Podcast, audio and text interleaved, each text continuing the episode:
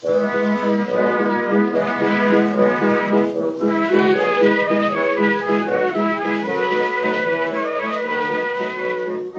to Loremen, a new podcast about local legends and obscure curiosities from days of yore. I'm Alasdair Beckett-King. And I'm Alasdair's attorney and stylist, James Shakeshaft. In every episode, we present a piece of forgotten folklore and at the end of the tale, apply our entirely arbitrary scoring system. Here's a little taster.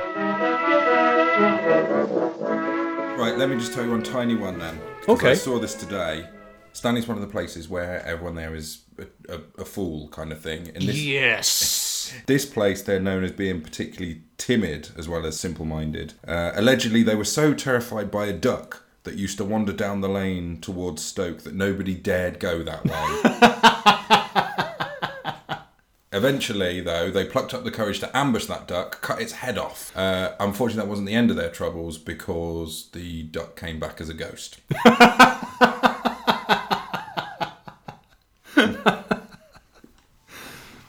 Uh, no complaints. Uh, case closed. Isn't there a profound truth in that? You know that what we're that in a way when we we create what we're afraid of. You know the phantoms that frighten us are our own doing. Because we killed the thing Because- that we thought frightened us. Yeah, it's like when the CIA trained Osama bin Laden. I mean, it's not exactly like And he came but- back as a ghost And then duck. he came back as a ghost of a duck, and and then the CIA never went to Stoke.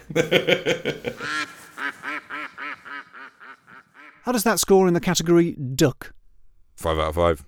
What about the category ghost?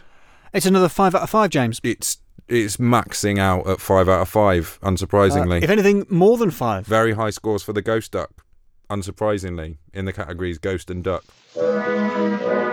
I'm Alasdair Beckett-King. And I'm Alasdair's biographer and brother from another mother and father we're not related, James Shakeshaft. Join us for episode one of Loremen, coming soon.